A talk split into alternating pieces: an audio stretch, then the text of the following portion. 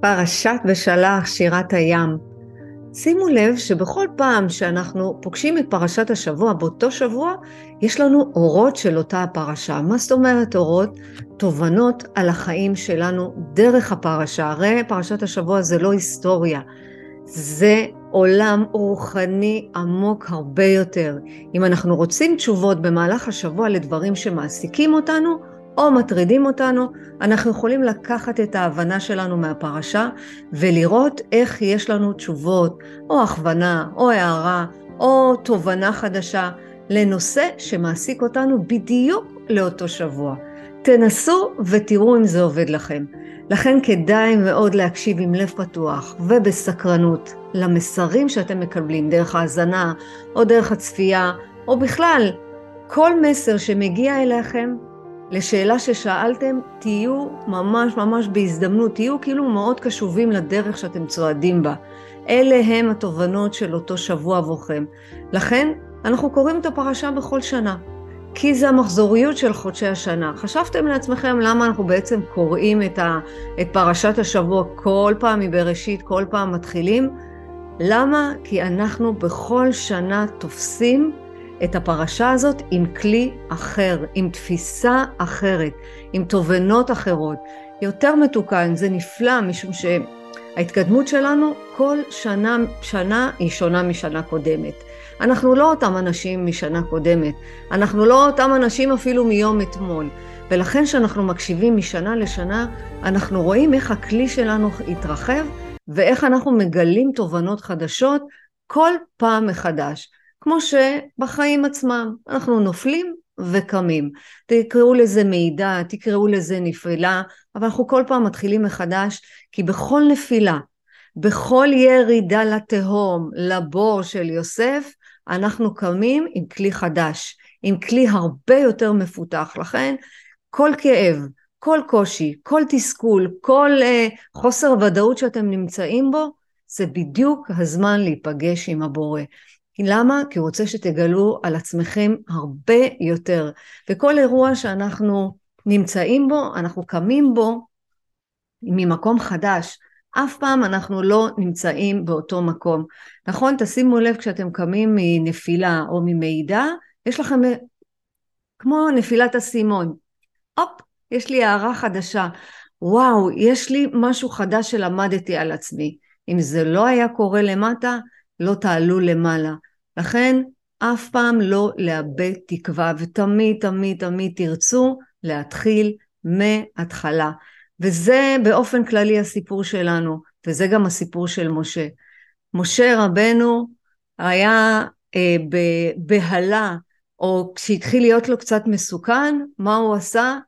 הוא ברח. ככה גם אנחנו. לפעמים אנחנו בורחים מסיטואציה, ולפעמים אנחנו מצליחים להתמודד בסיטואציה. כשאנחנו בורחים, תשימו לב לאן, אם זה לאכילת יתר, או לקניות, או לאימפולסיביות, או אפילו לניקיון, או למסכים, או לעבודה, או לשבת עם חברה שאתם אפילו לא רוצים לשבת איתה, העיקר לברוח מהסיטואציה שאתם נמצאים בה, זה לא נכון.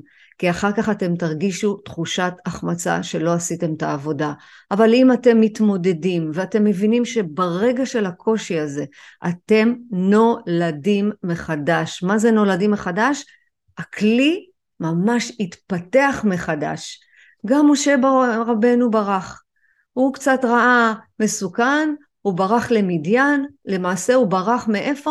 מהשליחות שלו. וגם אנחנו בורחים לפעמים מהשליחות שלנו. אז כאן עניין השליחות אנחנו צריכים להגדיר באופן אחר. למה? כל הרצון שלנו, מה השליחות שלי? מה הייעוד שלי? מתי אני אגיע לעשות את העבודה שלי כאן?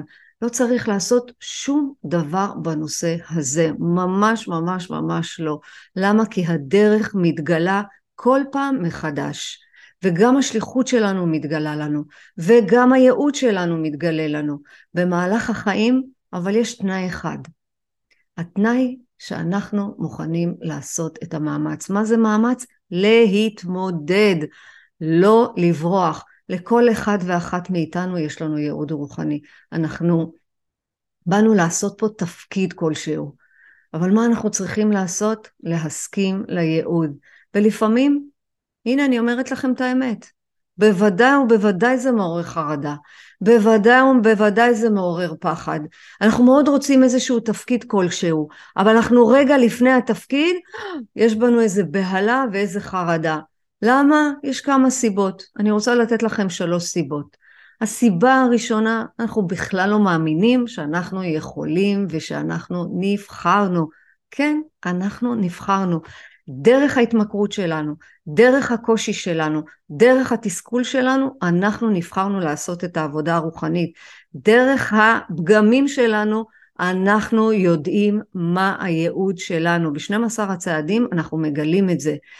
למה? כי לפני שאנחנו מתחילים את הדרך, אנחנו בכלל אומרים, אני אתן לכם דוגמה, אני אשתף אתכם שיתוף אישוי שלי. לפני שהתחלתי להעביר את פרשת השבוע, בכלל לא האמנתי, כאילו כל הזמן היה לי מין, וואי, איך אני רוצה לעשות את זה גם, איך אני רוצה לקחת את 12 הצעדים ולצעוד דרך הפרשה, כאילו לצרף את זה ביחד.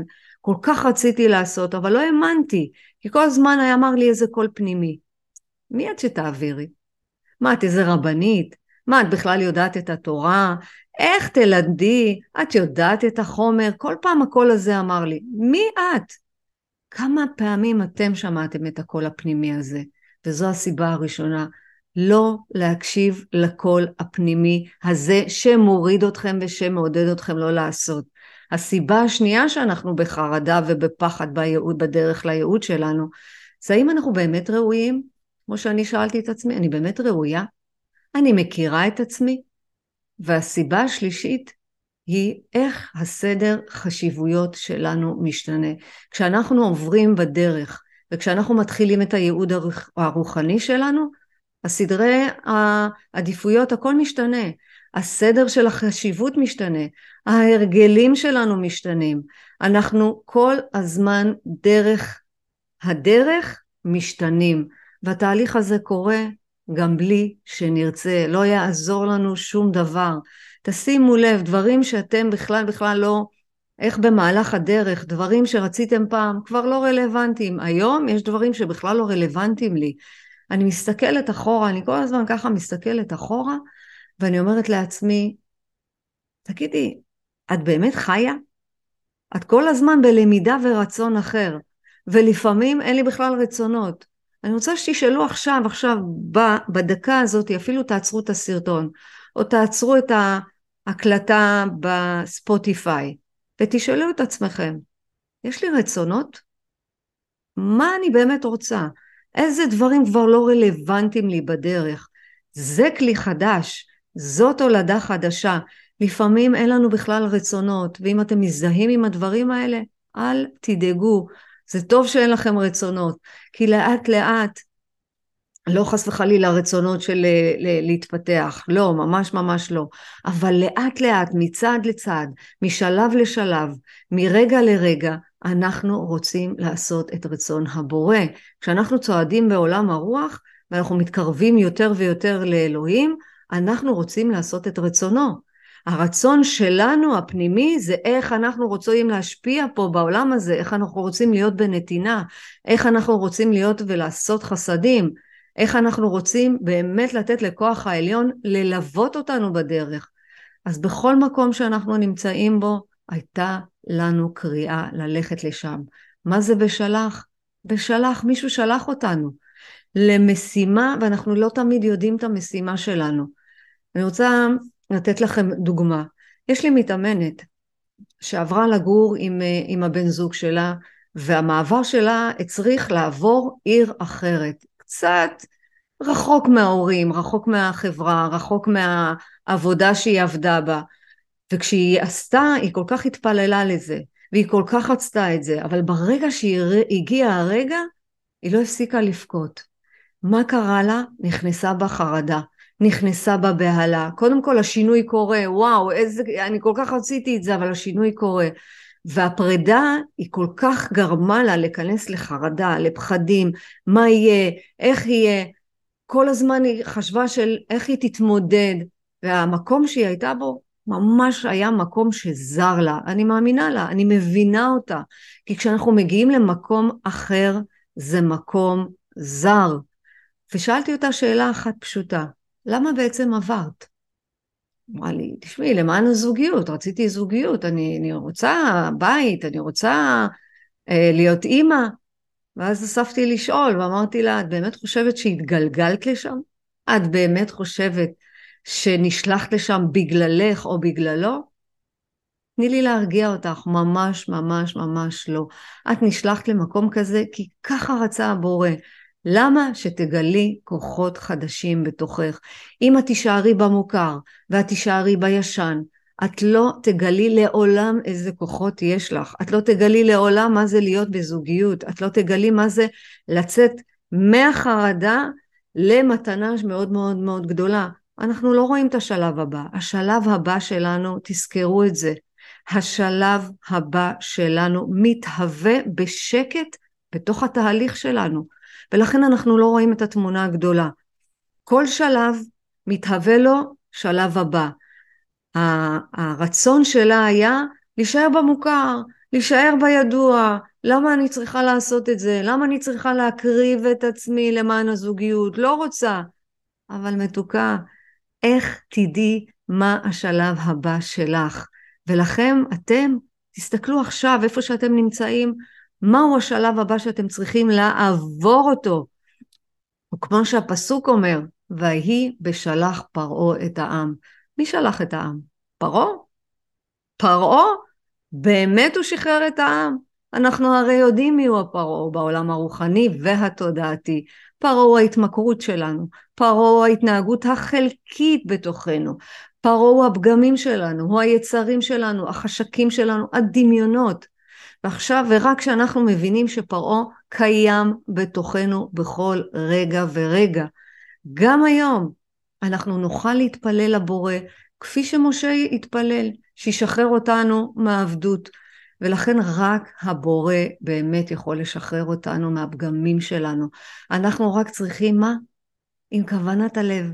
לבקש ולהיות בהסכמה והשלמה, שרק הוא יכול להוציא אותנו. כמה זה מרגיע, כמה זה עושה שקט, כמה זה נעים זה עושה בגוף. כשאנחנו צועדים בדרך, ודרך האלוהים, אלוהים מכוון אותנו ושולח אותנו לאן שהרצון הפנימי מוליך אותנו, ולאן שהוא צריך שאנחנו נעשה את השליחות שלנו. לכן אנחנו עושים עבודה רוחנית, לדעת את הסיבות, לדעת באיזה מקום אנחנו נמצאים, לדעת מה הפעולות שאנחנו עושים. אכן חשוב להבין את פרשת השבוע מהמקום הסודי, מהמקום הצופן שם, מכל הפרשה הזאת אנחנו יכולים לקרוא, לקרוא את זה בפשט, כמו שלומדים את זה בבית ספר. אבל מה שאנחנו עושים בעבודה הרוחנית ומה שאנחנו עושים עכשיו עכשיו, זה אנחנו מגלים מה בעצם הסמלים, מה זה פרעה, מה זה מצרים, מה זה משה, מה זה מדיין, מה אנחנו באמת צריכים לדעת. כשאנחנו עושים עבודה רוחנית, אנחנו מרגישים בחופש. חופש משעבוד, חופש מכלא תודעתי שנקרא מצרים. ויקרים ויקרות, זה לא מספיק לצאת ממצרים. כי לבטל את היצר הרע לגמרי, בוא נודה על האמת, זה הרי בלתי אפשרי. אנחנו עובדים על פגם אופי אחד, הפגם אופי השני צץ. אנחנו עוברים מאירוע לאירוע, משלב לשלב, מאתגר לאתגר, מקושי לקושי, ולכן היצר הרע הזה תמיד יהיה שם. זה בלתי אפשרי לנצח אותו לגמרי. אבל ברוך השם, יש לנו את המקום הזה ללמוד מהו היסוד הכי גדול של עם ישראל, זה להיות במסירות נפש. כשאנחנו נמצאים במסירות נפש, בתפילות, במצוות, בחסדים, בעשייה טוב, בפחות לדבר לשון הרע, אוף, כמה זה קשה, כל הזמן אני אגיד את זה. אבל אם אנחנו רוצים לבקוע את הים, ממש לבקוע לגמרי, ולבטל את היצר, אנחנו צריכים להשתמש בכוח יותר גדול מאיתנו, בכוח האור האין סוף. אנחנו צריכים לחיות חיים אחרים, לצאת מהמציאות. מה זה מציאות? מציאות זה יצא מהעולם הגשמי ונכנס לעולם הרוחני, ששם יש אור אין סוף שמתפשט והוא הכל יכול, שהוא הכל טוב. אל תחשבו שברגע שאנחנו עושים עבודה רוחנית, אז אנחנו עכשיו איזה אנשים רגועים, ואנשים שלווים, אנשים שטוב להם, ממש לא. אנחנו עובדים הרבה יותר קשה, למה? כי ככל שאנחנו הולכים בעבודה הרוחנית, אנחנו מגלים כמה רוע יש בתוכנו, כמה פגמים יש בתוכנו, כמה תכונות אנחנו צריכים לתקן בתוכנו. העולם הגשמי זה לשים עיניים ככה, לשים מסכה, ללכת, אנחנו הכל יכול, אנחנו האור, אנחנו טובים, אנחנו במרכז, אנחנו הכל, אנחנו הכל מסוגלים לעשות. נכון, הכל אנחנו מסוגלים לעשות. כי כשאנחנו לומדים את המציאות הנכונה, אנחנו לומדים שבאנו לפה מושלמים ושלמים, ויש לנו תפקיד אחד, להיות מאושרים. אבל אנחנו לא יכולים להיות מאושרים בעולם הגשמי כשאנחנו בהשוואה. אנחנו לא יכולים להיות אה, באמת מאושרים כשאנחנו כל הזמן חושבים מה חסר לנו, מה אין לנו, איזה תפקיד אנחנו צריכים להיות, איך העולם צריך להיות. אה, אנחנו בורחים, אנחנו כל הזמן בבריחה. אבל כשאנחנו עולם בדרך הרוחני, אנחנו לומדים מה אנחנו צריכים לשפר בתוכנו, מה אנחנו צריכים לתקן בתוכנו, מה אנחנו צריכים ללמוד על עצמנו וללמוד על הבורא. יש שתי צורות בעולם הזה, בורא ובריאה. אנחנו הבריאה ויש את הבורא. יש אור וכלי. אנחנו צריכים ללמוד להרחיב את התודעה שלנו בחלק הרוחני, לא בעולם, ב... אנחנו לצד זה בחלק הגשמי, אבל בחלק הרוחני כל הזמן לחזק בתוכנו. כמו בקריאת ים סוף. קריאת ים סוף זה אנחנו צריכים לקרוע את הים וללכת בתוך המים. אל תפחדו. מסירות נפש זה להוריד את המחסומים הרגשיים, הפנימיים שמתגלים. אם אנחנו נוריד את המחסום הרגשי שלנו של פחד, של כעס, יתגלה כוח האהבה, כוח השמחה, כוח הסבלנות, כוח הסובלנות. אנחנו לא יודעים אפילו איזה כוחות יש בנו. אני רוצה שתנסו לחשוב על משהו שרציתם מאוד מאוד מאוד, ואמרתם לעצמכם, אנחנו הולכים בכל הכוח. אנחנו קוראים את קריאת ים סוף, אנחנו נכנסים סליחה על, ה, על הביטוי, ממש ברבק, את כל הכוח אנחנו שמים על, ה, על הדבר הזה שאנחנו רוצים. איזה כוח גיליתם? איזה כוח גיליתם בתוככם שלא ידעתם. כשאנחנו במסירות נפש, כמו בצעד שלוש, הוא אומר לנו, תמסרו את הרצון שלכם, אל תפחדו, תלכו, את כל הפחד הזה תעבירו לבורא עולם, לכוח גדול, לכוח עליון, אלוהים, כפי שאתם תופסים אותו. הגבולות יורדים רק בלמסור. כשאנחנו מוסרים, אנחנו נמצאים במקום הרבה יותר טוב. מתאמנת שלי כל הזמן ניסתה, ל, ל, איך היא אמרה לי? אני רוצה לרפא, אני רוצה לרפא את הבעל שלה. כל הזמן רצתה לרפא את הבעל שלה. היא עבדה במסירות נפש, באמת, באמת. בעלה, לצערה הרב, או לצערו הרב, או ככה זה קרה, כי זה לטובה, בסוף זה לטובה. חלה. ואנחנו יודעים שחולי, כאב, זה בור שצריך לרדת על מנת לעלות. אין חולי באמת אם אנחנו לא תופסים את זה כחולי, או שאנחנו מסתכלים על החולי על זה ואומרים, מה אנחנו צריכים ללמוד עכשיו? אז היא טיפלה בבעלה במסירות ובחסד שירגיש טוב. אבל מה היא כל הזמן אמרה לי? אני מטפלת בו, אבל קשה לי. הכל אני עושה. אין לי, אין לי, אין לי כוח לזה. אין לי כוח. לפני שהוא חלה, הוא עשה הכל. עכשיו אני עושה הכל. עכשיו אני כל הזמן נמצאת רק איתו. ביקשתי ממנה לעשות את זה במסירות נפש. מה זה במסירות נפש? שאלתי אותה, כשהוא עשה את הכל, מה את, מה את היית? אמרת לי, מה, אני קיבלתי. הוא עשה, ונתן, ונתן, ונתן, ואני קיבלתי וקיבלתי וקיבלתי. אמרתי, מצוין, עכשיו יש היפוך. הוא צריך לקבל ואת צריכה לתת ולתת ולתת ולתת. ככה זה בעולם הרוחני. אנחנו מבינים איך אנחנו כל הזמן עושים את ההיפוך בין קבלה לעצמנו ולקבל על מנת להשפיע, או לקבל כל הזמן בלי, בלי להחזיר, בלי לתת. יש את זה בחיים שלנו. עכשיו ביקשתי ממנה למסור לבורא את הרצון להתלונן.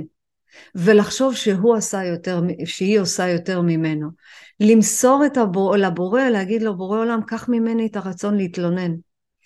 קח ממני. עכשיו אני רוצה, תתמסרי לטיפול לעשות את זה באהבה ובחסד. לצערו הרב, לא נשאר עוד הרבה זמן. זה הזמן שלך להחזיר חסד ולמסור את נפשה כי זה הרצון, הרצון להיות יותר טובה עכשיו, להפסיק לקבל ורק לתת. לחזור למה שהוא היה, זה לא יקרה. זה לא יקרה. עכשיו מה שיהיה זה לתת לו כמה שיותר כדי שאת תזכי בחסד וכדי שהוא ילמד לקבל ולקבל ולקבל. ומשהו בה באמת נרגע. בכל יום היא מתפללת שיהיה לה את הכוח. יהיה לה את הכוח לטפל בו במסירות, כמו שהוא טיפל בה שנים במסירות. ולמרות שהיא הייתה בריאה, אבל הוא טיפל בה, הוא עשה הכל בבית. המסירות שהוא העניק לה היה ללא תנאי. ועכשיו השיעור שלה זה לתת ולא רק לקבל. ככה אנחנו בחיים, בחיים עצמם, חושבים שחייבים לנו משהו. כמו ש... כמו שאנחנו עוצרים ואנחנו אומרים, אה, הבוס הזה, מה, למה הוא לא נותן לי? אה, בעלי, למה הוא לא עושה בלי? אה, אשתי, כמה היא נותנת לי? מה החברה הזאת? אנחנו נמצאים בעולם הזה ואנחנו לא, אף אחד לא חייב לנו שום דבר. אבל דרך האנשים אנחנו צומחים, דרך האירועים אנחנו צומחים. ולכן היא רצתה לחזור למוכר, היא רצתה לחזור לישן, מה, טוב לה שהיא, שהוא עשה הכל, למי לא זה לא טוב. ככה גם עם ישראל.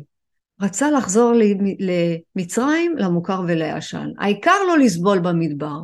למה? כי הם לא מספיק האמינו, הם כל הזמן הסתכלו בעיניים שלהם, וראו את הדרך הקשה, את הדרך הארוכה. הם ראו כמה קשה, וואי, איזה דרך יש לנו עכשיו ללכת בשביל להגיע ל, לארץ ישראל.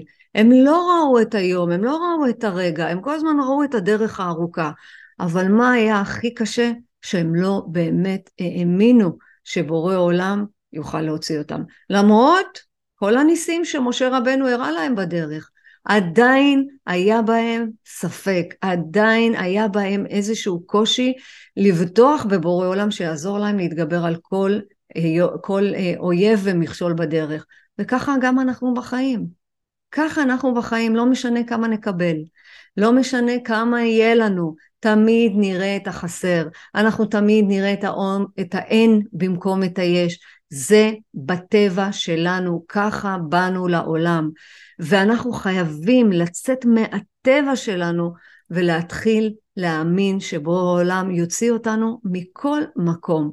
כשאנחנו לא מאמינים בדרך וכשאנחנו לא רואים את הניסים שלנו, בורא עולם מעריך לנו את הדרך. ולכן בכל קושי אנחנו מחפשים קיצורי דרך. אנחנו יכולים למצוא את הקיצורי דרך בסמים, באלכוהול, במסיבות, בהימורים, בקניות, באכילה מופרזת, במסכים, בעבודה, כל אחד והמצרים שלו, כל אחד והמצרים שלו, כל אחד, מה, מה זה מצרים? כל הדבר הזה שהוא מצר ורואה רק את העולם הגשמי. כשבני ישראל עומדים מול ים סוף והמצרים רודפים אחריהם, מרגיע אותם משה רבנו ואומר להם, היום ישועת השם כהרף עין, אבל זה יקרה היום. היום, היום, היום ישועה קרובה לבוא. למה היום? מה היה מיוחד ביום הזה? מה היה שם? הכלי שהפרשה מחזקת אצלנו, כמו בתוכנית שאנחנו לומדים, הכלי שנקרא רק להיום, והוא מתאים לכל החיים, לכל ה... לכל עקרונות החיים, לא משנה באיזה סיטואציה אתם נמצאים בה. הכלי שנקרא רק להיום. הכלי שילווה אתכם בכל מצב, בכל תקופה, בכל אירוע, רק להיום. וכמו שרבי נחמן אומר ומלמד אותנו כלל גדול בעבודה הרוחנית שלנו. תעצרו את ההקלטה, תיקחו דף ועט ופשוט תרשמו את זה. על האדם להתמקד תמיד ביום הנוכחי הן בענייני הפרנסה וצורכי העולם הזה, והן במה שנוגע לעבודת השם. מה זה עבודת השם? עבודה רוחנית. אם אנחנו נחשוב על כל השנים שעומדות לפנינו, ואנחנו נתחיל לחשוב על כל הקשיים המרובים והצפויים שאנחנו עומדים בניסיונות שלנו. אם אנחנו נחשוב עכשיו קדימה על המשברים שחס וחלילה עלולים לבוא, החיים שלנו ייראו כמו, כמו מסע כבד, כאילו שמנו עלינו עכשיו איזשהו תרמיל עם 100 קילו. לכן אנחנו חייבים, חייבים, חייבים לחשוב כל הזמן רק להיום. כי אם אנחנו נסתובב עם מסע כבד, וואי, כמה אנחנו צריכים עוד לעבור, ומה מחכה לנו, זה, זה איום אחד גדול. למה אנחנו מפחדים מהעתיד? כי אנחנו חושבים שבעתיד יש איזשהו פחד גדול. מה יקרה שם? מה יהיה שם? ולכן אנחנו חס וחלילה יכולים ליפול גם לדיכאון. הרצון שלנו זה כל הזמן לברוח מהמציאות הגשמית. אנחנו לא, לא נוכל לחיות ככה, ולכן כשאנחנו נופלים לייאוש, דיכאון, חרדה, פחדים, אז מה קורה לנו? אנחנו מחפשים חומרים ממכרים. מה אנחנו צריכים? לשכך את הסיפטומים האלה, סיפרלקס, ובן, כל מיני אה, אה, כדורים כאלה, איך נקרא לזה? כדורי קסם, נכון? אם אתם לוקחים זה בסדר, כי יש פעמים שאנחנו לא יכולים בלי זה, אבל אם עוד לא התחלתם חס וחלילה, יש דרך אחרת, לא חייבים לרוץ לחומרים הממכרים האלה, כי כשאנחנו נמצאים במחשבה, כמו המתאמנת שעברה דירה, היא כל הזמן מה היה לה בראש, איך אני אתפרנס, איזה עבודה אני אמצא, איך אנחנו נגמור את החודש, איך נשלם את המשכנתה, איך נשלם את השכירות, איך? זה רק פה, במחשבה שלנו. כל הזמן אנחנו חושבים איך אנחנו צריכים להיות מוצלחים יותר, איך אנחנו נגיע לתפקיד הבא, איך אנחנו נקנה את הבית הגדול ואיך נתקיים. אבל אם אנחנו נשים לנגד עינינו רק את היום ואת השעה, אנחנו נרוויח כפליים. לי יש מול העיניים פתק מאוד גדול לשים לנגד עיניי את היום ואת השעה. וזה מרגיע אותי. ככה אני בכל בוקר באה, אני כותבת איזה משימות יש לי להיום. מה אני צריכה להתמודד להיום. מה אני אוכלת היום, מה יהיה מחר, לא יודעת, מה היה אתמול, מי יודע. לא מעניין, אסור לנו להתעסק בעבר, אסור לנו להתעסק יותר מדי בעתיד, אנחנו צריכים להתעסק בלהיום, לכן חשוב להתחיל את הבוקר בלהיום, אסירות תודה, תודה רבה, הכרת תודה, על מה אנחנו מודים להיום, איזה משימות יש לי להיום, ותשימו לכם משימות קטנות מדידות. להיום, מה אני הולכת לאכול להיום, אני, אני כל הזמן צריכה להיות לי שיהיה לי מסודר, וזה לנגד עיניי את השעה הקרובה, אין צורך, אין צורך כל הזמן לחשוב מה היה ומה יהיה, אבל מה רבי נחמן מוסיף לנו? אל תתלהבו, רגע, מצד אחד, לא, לדלוג, לא לדאוג מפני העתיד הרחוק, אבל מצד שני, גם לא לדחות למחר את העבודה הרוחנית, להתקרב לבורא, לאלוהים, לכוח גדול, כוח עליון. מה אנחנו צריכים לעשות את התיקונים היום, לא לדחות את זה למחר. אם יש לנו פגם אופי שגילינו היום, אני אה, פרפקציוניסטית, וזה פגם אופי שמנהל אותי, שזה מטרטר לי בראש, אם זה לא מושלם, אני לא מוציאה את זה החוצה. אם הפגם, היום לעבוד על הפגם אופי, כל הזמן לחשוב איך הפגם אופי הזה, אני עובדת עליו, אם אני פרפקציוניסטית, אני אוציא כל עבודה ככה, אני אשלח את המשימה ככה, אני לא אעבור עליה עוד פעם ועוד פעם ועוד פעם, ואלוהים ייקח מאיתנו את הפגמים. לכן אנחנו מגלים בצעד שש את הפגמים שלנו, אנחנו עומדים עם אומץ רב, עם כנות. בצעד השישי אנחנו לומדים מהם הפגמים. תזכרו שפגמי האופי שלנו הם האבני דרך שלנו להגיע לחופש ואושר פנימי. ואם לא נדע מה לתקן, אז איך נתקן, ריבון העולמים? איך? אם אנחנו מת, מתמקדים ברק להיום וחושבים רק עליו, מה קורה לנו? נפטרים מדאגות, נפטרים ממחשבות, אנחנו מקבלים על עצמנו את הלמידה שהיא הכי חשובה.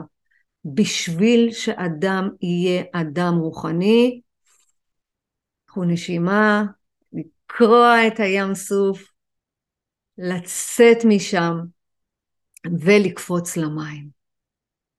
אתם יודעים שלא כולם יצאו ממצרים. לא כולם יצאו ממצרים, לא כולם האמינו כל כך בבורא עולם. לא כולם. אנחנו יודעים שבשביל לצאת מה, מהמצרים שלנו, ממצרים, מהעולם הרוחני, אנחנו צריכים, אה, תזכרו שהמטאפורה של קריאת ים סוף זה לבקוע את האתגרים, את הפחדים, את החרדות, את ההתמכרויות, את הרצון שכולם יאהבו אותנו, שייתנו לנו ערך, שייתנו לנו כבוד, שייתנו לנו אהבה, שייתנו לנו שייכות. זה הקריאת ים סוף. אנחנו יכולים לחיות עם החומריות ולצעוד בדרך הצעדים. הצעדים זה עקרונות רוחניים. למה? כי אנחנו צריכים מקום בטוח, אנחנו צריכים ודאות, אנחנו צריכים יציבות, והצעדים נותנים לנו יציבות, נותנים לנו דרך, כמו תורה ומצוות, חוקים, סדר, יש בעולם הזה סדר, ולא כולם מסוגלים לצעוד בדרך הזאת. אז אם אתם צועדים בה, תהיו בהכרת הטוב על עצמכם, כי זה לא פשוט ללכת שם. זה לא פשוט. כי כשאנחנו מגלים איזה פגמים יש לנו, אנחנו, בפעם הראשונה אנחנו נבהלים. ואתם צריכים לדעת שכשאתם עוברים את זה, אתם חלק מעם מצרים שעבר את הדרך הזאת. לצעוד בדרך הזאת זה כמו במציאת מצרים. כי רק חלק קטן מאוד מבני, מבני ישראל ראו את חלון ההזדמנויות שנפתח להם כשנחצה הים. כמה פעמים בחיים שלנו אנחנו מקבלים חלון הזדמנויות, כמו חגים, אירועים, שמזמנים לנו שנעשה שינוי. אם זה פיטורים חס וחלילה, זה חלון הזדמנויות. גירושים זה חלון הזדמנויות. פרידה זה חלון הזדמנויות. הבורא עוזר לנו לתקן דרך אירועים, אנשים ומקומות. כמו שאנחנו לומדים בתוכנית מקומות, אנשים, מצבים מחזירים אותנו או לשימוש או לדרך התורה. תחשיב, תחשבו טוב. אני רוצה לתת לכם חידוש. הפרשה מספרת לנו שרק 20% בלבד נכנסו וקפצו למים ועברו דרך קריעת ים סוף. רק 20 אחוז. ה-80 אחוז נשארו מאחור. אתם מקשיבים למה שאני אומרת? רק 20 אחוז עברו ו-80 אחוז נשארו מאחור. לכן לא כולם עוברים בדרך הרוחנית. לא כולם מסוגלים ללכת בדרך הרוחנית. כי הדרך הרוחנית זה דרך מעל הדעת. אנחנו לא יכולים לתפוס אותה. שאלה מעוררת מחשבה. עכשיו, אני רוצה עכשיו, עכשיו, שאלה מעוררת מחשבה. תבדקו לאיזה אחוז אתם שייכים. ל-80 אחוז שנשארים מאחור ואוחזים במציאות הגשמית השקרית של הגוף, של התאוות, של הרצונות, של החשקים, או שאתם משתייכים ל-20 אחוז שמוכנים לפגוע את הים הזה בכל מחיר, והם מוכנים להקריב את הרצון שלהם לרצונו של הבורא. כמו בתוכנית שאנחנו לומדים, תוכנית 12 הצעדים, ככה הים נחצה ל-12 שבילים, ומהצדדים היו גם חומות. מה הם חומות? חומה, למשל, כסף. כסף, לרדוף אחרי הכסף כל הזמן, זה חומה. איפה אתם נמצאים? ב-20 אחוז או ב-80 אחוז? יקירים ויקירות, צופים וצופות, מאזינים ומאזינות, לסיכום הפרשה. אחת המחלות שהייתה במצרים היא העבדות, ומחלה נוספת זה הספק וחוסר האמונה באלוהים, וביכולת שלו להוביל אותם לארץ חדשה. וקריאת ים סוף היא תמיד החוויה וההתנסות במשהו שנראה בלתי אפשרי ונהפך לאפשרי. בואו נהפוך את הבלתי אפשרי לאפשרי. בואו אנחנו ניקח את החלק הרוחני ונפתח אותו. אנחנו צריכים לפתח עכשיו אמונה ככוח נפשי. אמונה אנחנו שואבים מאור האינסוף. בואו נסכים ליש, בואו נסכים לקיים, בואו נסתפק במועט. נסתפק במועט זה מעט אוכל. גם אם יש לנו החודש הזה מעט כסף, גם מתוכו אנחנו נוכל לתרום כמה שאפשר. בואו נעשה את הדברים אחרת כדי שנהיה בשלווה פנימית. לא חייבים לקנות את כל הבגדים ש, שיש, לא חייבים, אפשר אפשר, אפשר להשתמש בקיים. בואו לא נתמרמר, בואו נעשה את הישר בעיני אלוהים, לדעת את האמת על עצמנו, לתק... לתקן את הפגמי אופי שלנו, גם אם המצב נראה עכשיו חסר תקווה, ממש חסר תקווה. אני יודעת, אתה מקשיב לי, אתה מקשיב הדוק, אני יודעת שאתה עכשיו חסר תקווה, איש יקר שלי. אני יודעת, אני מדברת אליך עכשיו ספציפית.